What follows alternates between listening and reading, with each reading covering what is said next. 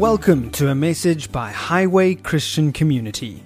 Highway Christian Community is a church in Pinetown pastored by Steve and Janet Wheeler, whose vision is to make disciples. You can visit their website at www.highway.org.za. We hope that today's message enlightens the eyes of your heart to know the goodness of God and awakens you to live your God given purpose. Enjoy.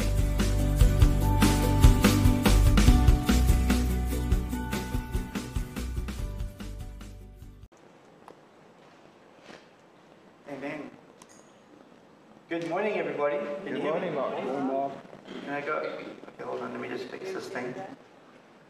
Good morning. Is that better? Yeah, we got you. Okay, so once again, um, it's always a privilege to be up here, and thank you so much for having me. And um, I believe every single one sitting here that's born again. Can I see you? Who's born again in the room? Okay, so if you're born again, the Bible says that you have an anointing that abides. Can you say that? I have anointing that abides. That's right, and it doesn't come and go. Anointings are not about feelings, even though feelings can be nice. Anointings are about understanding your position in Christ, understanding that God has set you apart for a purpose and a reason. And this morning, how many of you were in the second service last week? Okay, great. So you're in for a treat. Hallelujah. We've got a whole new crowd. That's awesome. So we're going to talk about manifesting sonship. Now, I'm sure we've all heard many things about sonship and um, how sonship works and, and different things. But I want to take you back to some fundamentals so that you can get an understanding for what sonship is and where we're going. And so the first thing I want you to realize is that you have many plans. How many of you have got plans? At least four of you. Good. Okay, so I'm taking you've all got plans. So the Bible says, many are the plans in the mind of a man. But it is the purpose of the Lord that will stand. Many are the plans. Many are the plans. But it is the purpose of the Lord that will stand. So this leads us to believe something that God stands by his purpose and his original intention. See, God doesn't stand by your purpose and your intention unless your purpose and your intention line up with his purpose and his intention. So the formula for success is quite simple, really, isn't it? Find out what God wants and get behind it. Oh, that's very simple. Hey. So let's go do that for the rest of the day and I can basically go now. Because it literally is what it boils down to. The, the struggle is that there are so many things pulling us in different directions that we, sh- we lack the fortitude to focus on God's purpose and His intent and make every one of our plans come in agreement with His purpose and His intent. So, what should we do? We should align our plans to God's original intention. So, how many of you do actually still bring your Bibles to church? Okay, great. So, if you want, please, I haven't got this on a slide. I just want you to go to Genesis 1 26, um, and I want you to just read something there. We want the original intention of God. We need to go back to the beginning. Isn't it? Because how many of you know that God is the same yesterday, today, and tomorrow? The only thing that has changed is that He relates to us differently now because of the finished work of the cross. God hasn't changed. His relationship with us has changed through that which He did on our behalf. So in Genesis 1, this was God's original intention. He said, and it says, and God said. Now in the original, it says, and it's a plural, okay? And the God said, let us make man. And it's uh, the Father head, the Godhead that is speaking there, okay? Let us make man in our image after our likeness and let them have dominion. So the whole reason we were created in God's image and in God's likeness is so that we may have dominion. And in order to understand the true function of dominion, you have to understand that God was the originator of dominion. God has shown us what dominion looks like. And his way of dominion is the type of dominion that we ought to walk in. Because that was the reason why he put us here. The best way you can worship God is to demonstrate his dominion on the earth in your life. Isn't that right? I mean, how many of you remember the words Jesus said to the Pharisees when he said, with your lips you worship me, with your hearts you're far away from me? That is because they're saying, yes, Lord, we love you, but actually their hearts are somewhere else. And the reality is we can say things and not mean them. And God always says what he means. And he wants you to be the kind of person who says what you mean. Because when you say what you mean, your words carry power. Amen? So, God's original intention is to make the earth a colony of heaven that is ruled by people who are ruled by God. When Adam was put on the earth, he was in right relationship with God. He was under God's rulership and he was walking in step with God. And he was meant to enforce heaven on the earth. So to make the earth an extension of heaven, we have to do it through the temporal powers of his sons. Now, how many of you know that when the Bible talks about you being the children of God, it means that you are descendants of God? If you're born of someone, you are their child. Whether you are a male or a female. But when God is speaking to us in relation to the type of responsibility and purpose that He's intended for us, He speaks to us in that framework, the relationship of a son, because a son has more responsibility generally than a daughter. Just like a bride is a different type of relationship in respect to the Son of God, as you understand, we are the bride of Christ. So if I can be a pretty bride, all you ladies can be sons. Amen. Uh, it goes both ways, right? Okay. So the reality here is what I want you to understand is that God is trying to communicate to us through a relationship structure that we understand because it's what we know. And He wants us to carry in that relationship structure so that we can understand how fathers govern their children so that they can fulfill the purpose which they're intended to fulfill. I don't believe there's anyone in this room who wants their children to fail. No one? No. Every one of us here want our children to succeed. And let's be honest, God is way better than us. Not in our position, but at least in some of our actions. Amen? So the reality is if, if we are not yet manifesting perfection, but we know how to treat our children well, how much more does God know how to treat His children well?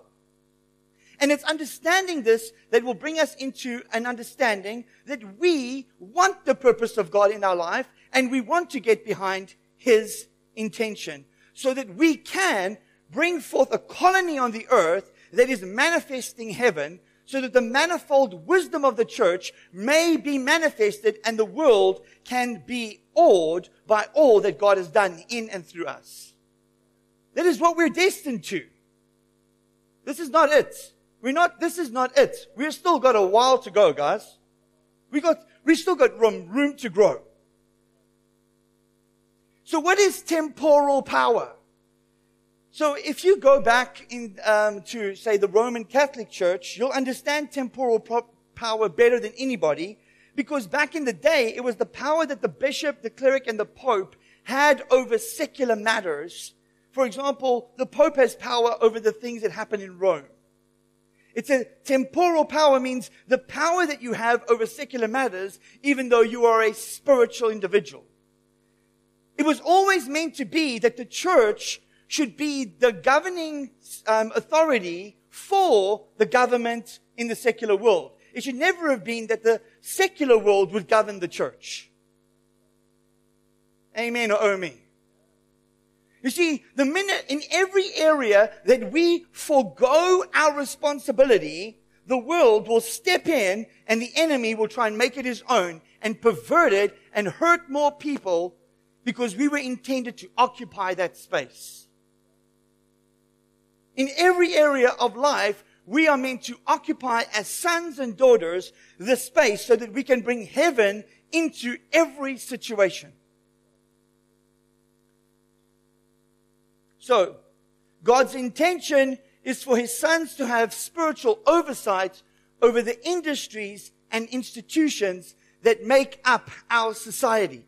Just as God gave dominion to Adam over all the earth and everything that was on it. Now, let me just back up one second and once again make sure that you understand that dominion does not extend to people. It extends to things and the planet and animals and everything on it but not to one another. Because God has declared us all in Christ kings.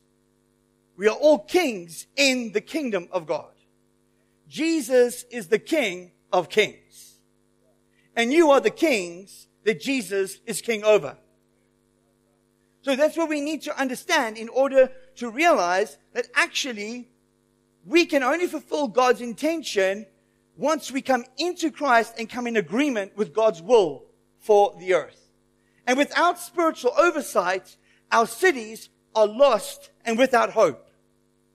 How many of you here know that if you look around, you can see a lack of spiritual oversight? Only three people. Everyone else is just. Yeah, absolutely. It must be that, right? Okay. But the truth is that whether it be this generation or the next generation, or the generation after that, God is going to have what God is going to have. Don't be fooled. And if you want to back the winning horse, it's really getting behind the gospel of the kingdom of God. Because that is the purpose that God is backing. That is God's intention and God's purpose. That's the winning bet. Because whether you live or pass on, you're forever you win. Come on now. I mean, are we, are we just clinging on to a temporary life? Or do we know that we're eternal beings? Come on. We don't mourn like others do. Why? Because we have a hope that others don't have. Come on now. So, something you need to understand about God is God is eternal. Therefore, God moves in circles. He is the beginning and the end, the Alpha and Omega. The only way to understand God in that framework is to understand Him as uh, some, something that is infinite and doesn't end. Now that also means that we live in a, what? A direct plane, a solid line. So we live in a timeline from beginning to end. And because we do, we try and fit everything into our frame of reference. You know, many people ask the question, well, where did God come from? Well, eternity is forever. God is forever. Forever doesn't come from anywhere. Forever is. Does that make sense? So if, so in eternity, there is no such thing as a beginning and an end. He has no beginning of days and no end of days, just as was mentioned when Abraham encountered Melchizedek. No beginning of days, no end of days. Because why? He's a being that is eternal. He always has been. God always is, always has been, and always will be because he's eternal. Hopefully that answers the question for you. So we are the crown of all creation and we have been placed over the works of God's hands. So let's see, you know, where that happens. There are things that disappeared in Genesis because of Adam's sin that reappear in the book of Revelations because of Christ's victory.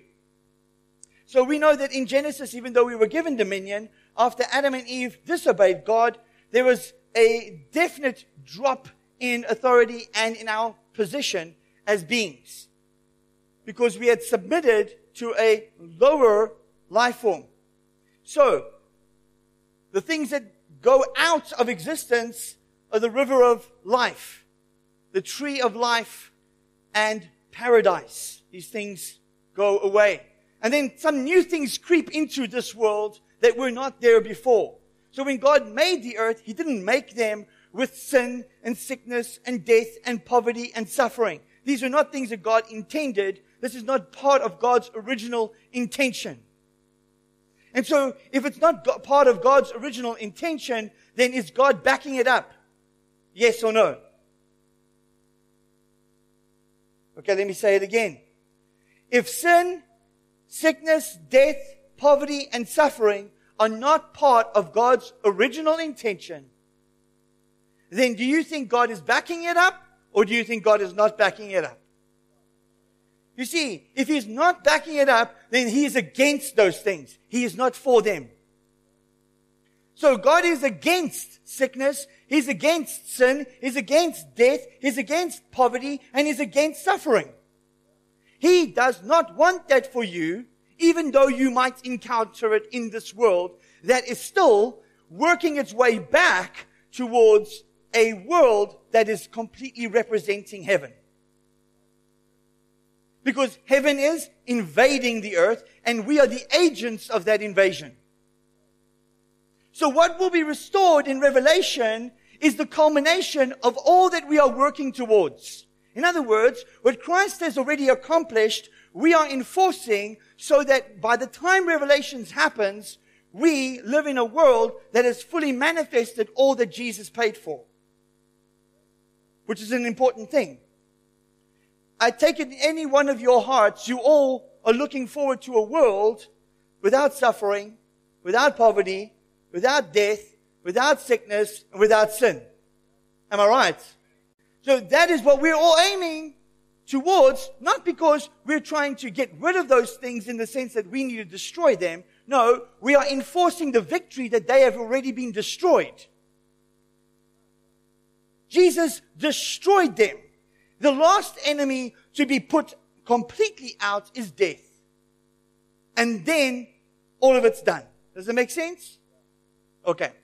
So these are the things that reappear because of Christ.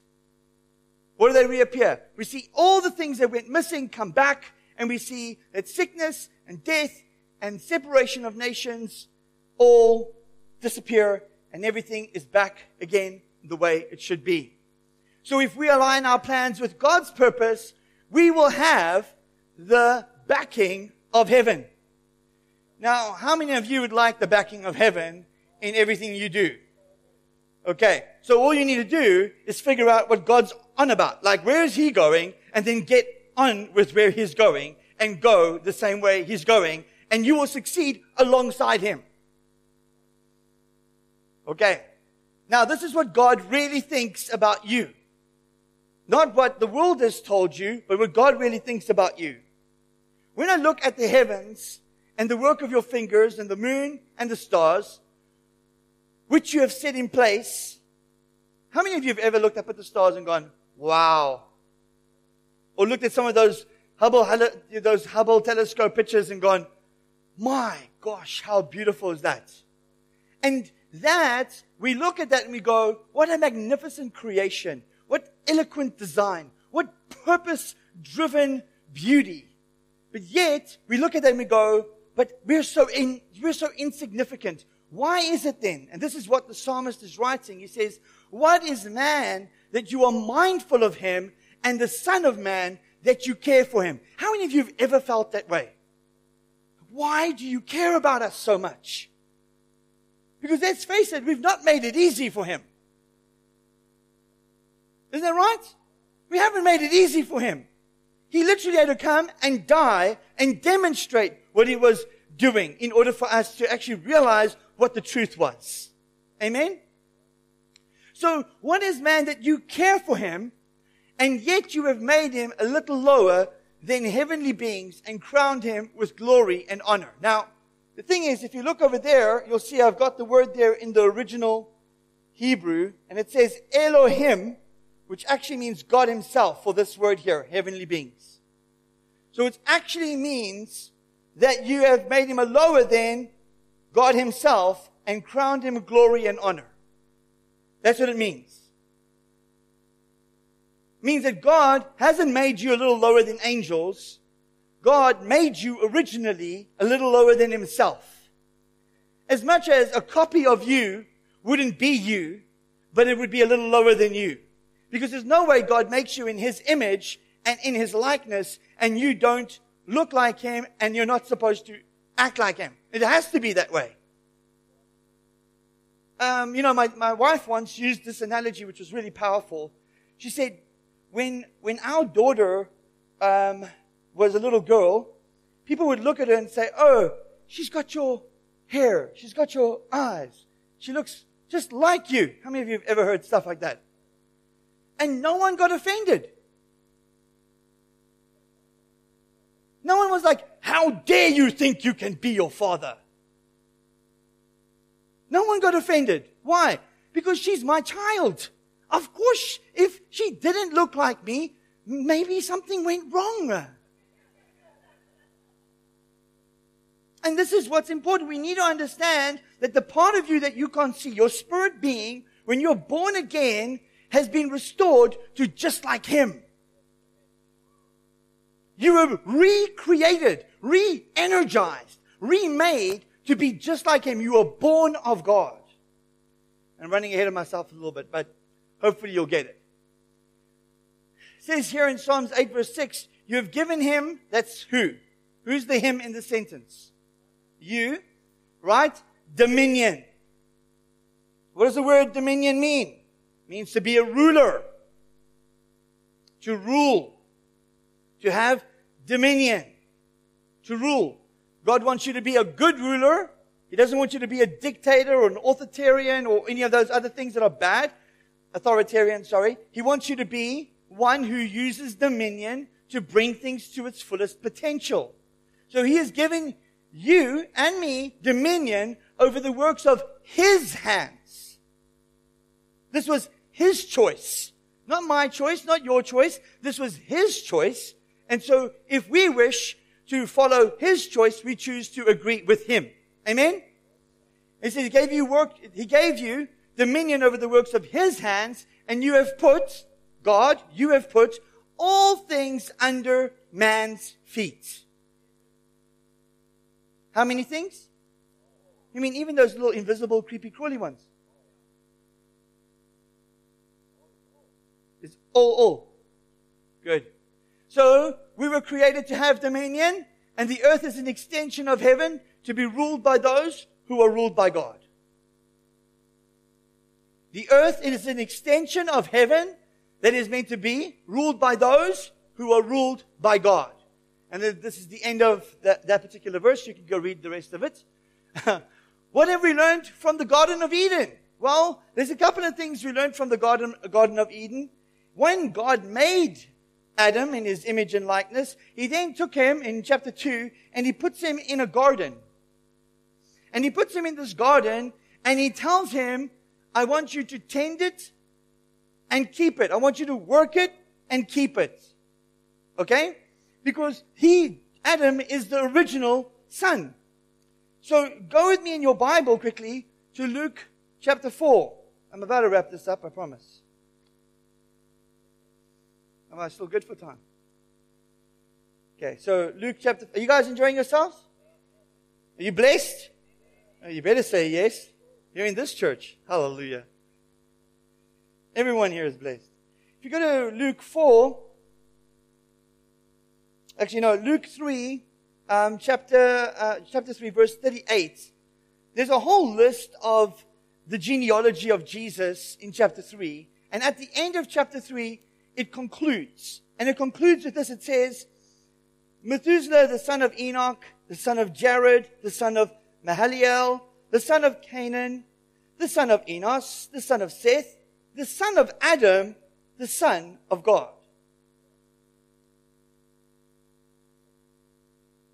Oh, it's in your Bible. Promise. I read it right out of mine.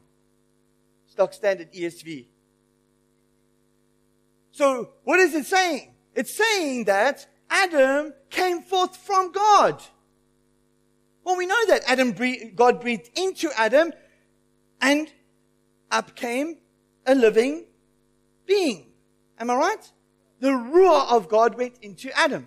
Is that right? And this is important because here's the thing. Everyone is trying to explain our origins by uh, natural means. The reality is nothing natural about how you came into existence. You were supernatural from day one. You are a supernatural being. You know what we call someone who is supernatural chasing the supernatural? Someone chasing themselves. Isn't that right?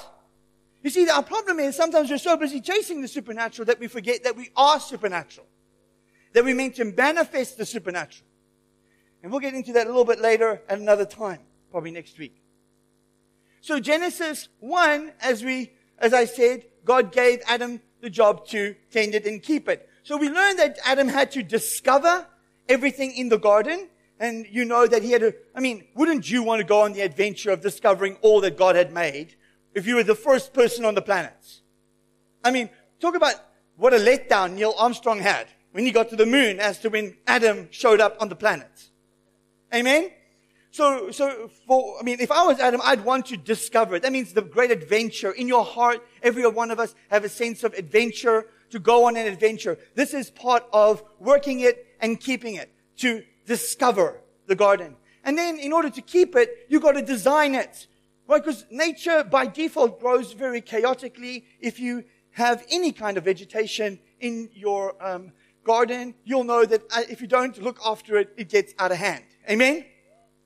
Okay, and then we pay a lot of money to keep that under check.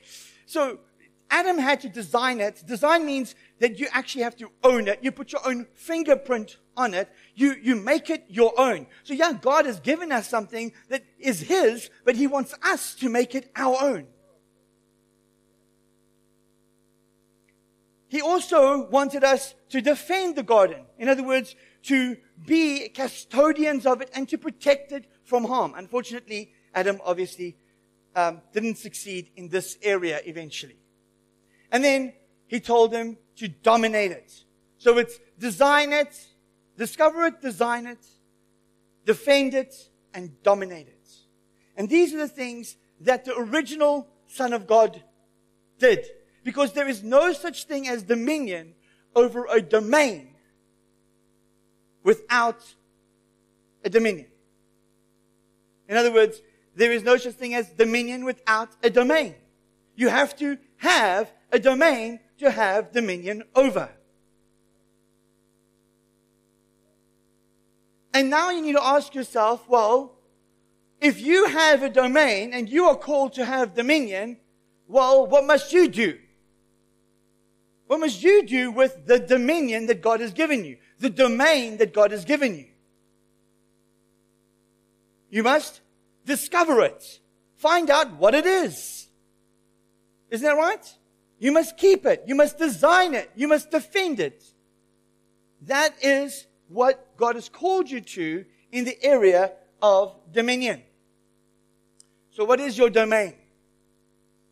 All of creation is waiting with eager longing for the revelation of the sons of God. All of creation. Where you are right now, where you are right now, you are literally the thing that the whole earth is waiting for. Guys, do you understand how important this is?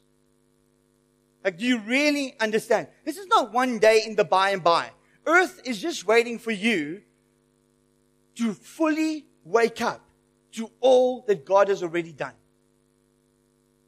Because when God, when God made us brand new, when He gave us the, the new birth and He, and He adopted us into His kingdom, we were given everything. 2 Peter chapter 1 says that God has given us all things that pertain to life and godliness. It means there is nothing that we lack. There is nothing that we need. God is not holding out on you. No matter your situation or your circumstance, no matter what you're going through, God is not holding out on you. He is not your enemy. He is your friend. He is not your enemy. He is your father. And he cares about you. And the enemy would want you to believe that he's against you for whatever reason you can find whatever condemnation you can stir up in order to eliminate you from a relationship with the one who can help you. Does this make sense? Because that is ultimately what rulership means. How well can a, if I'm an agent that is representing another master, how well can I represent that master if I don't hear the voice of that master? You can't, right? You're in business. How well can you represent your company if you know nothing about your company? You can't. So, how well can we represent the heaven and the kingdom of heaven if our relationship with our Father is lacking? Now, how many in this room think you can have a better relationship with the Father? Come on, be honest, it's fine. We all can. I'm sure we all can. Am I right? So, so if we can all have a better relationship with the Father, and we all agree here this morning that we should come in agreement with His purpose and His plan. Am I right? Is His purpose clear to you right now? How many of you would say, God's purpose is clear to me? I know what He's doing. Because if you don't know what His purpose is, I think I spelt it out. His purpose is for heaven to invade the earth, and you are the means by which He wants it to invade the earth. Does that make sense? So if that's you, if you think, if you're saying, you know what, Mark, I'm hearing you this morning. I, I want to reaffirm that. I want to come in agreement with that. I want to say, yes, Lord, I'm tired with, with everything else. I want to say, no, Lord, I'm going to stand up and say, I, I agree with your purpose and your plan for my life and for the lives of my family and for the lives of this community. And I'm going to come in agreement with it. I'm going to do my best to renew my mind, to know all that you want done in and through me. If that's you, I want you to stand up.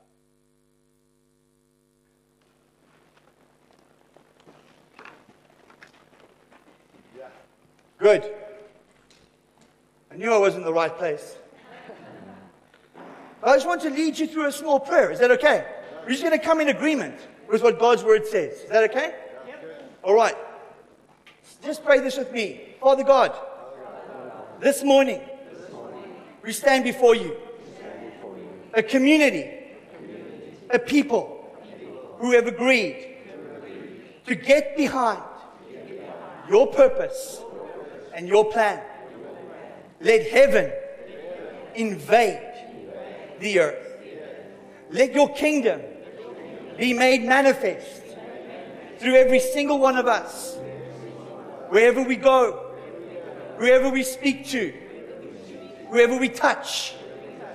Let your kindness and your mercy and your justice flow. Let the things that are wrong come right. Today, we agree. We will no longer allow the enemy to take any foothold. We are the sons of God. Thank you, Father, that by your Spirit, you strengthen us and that you confirm your word in Jesus' name. Amen. Amen. Thank you so very much. Amen.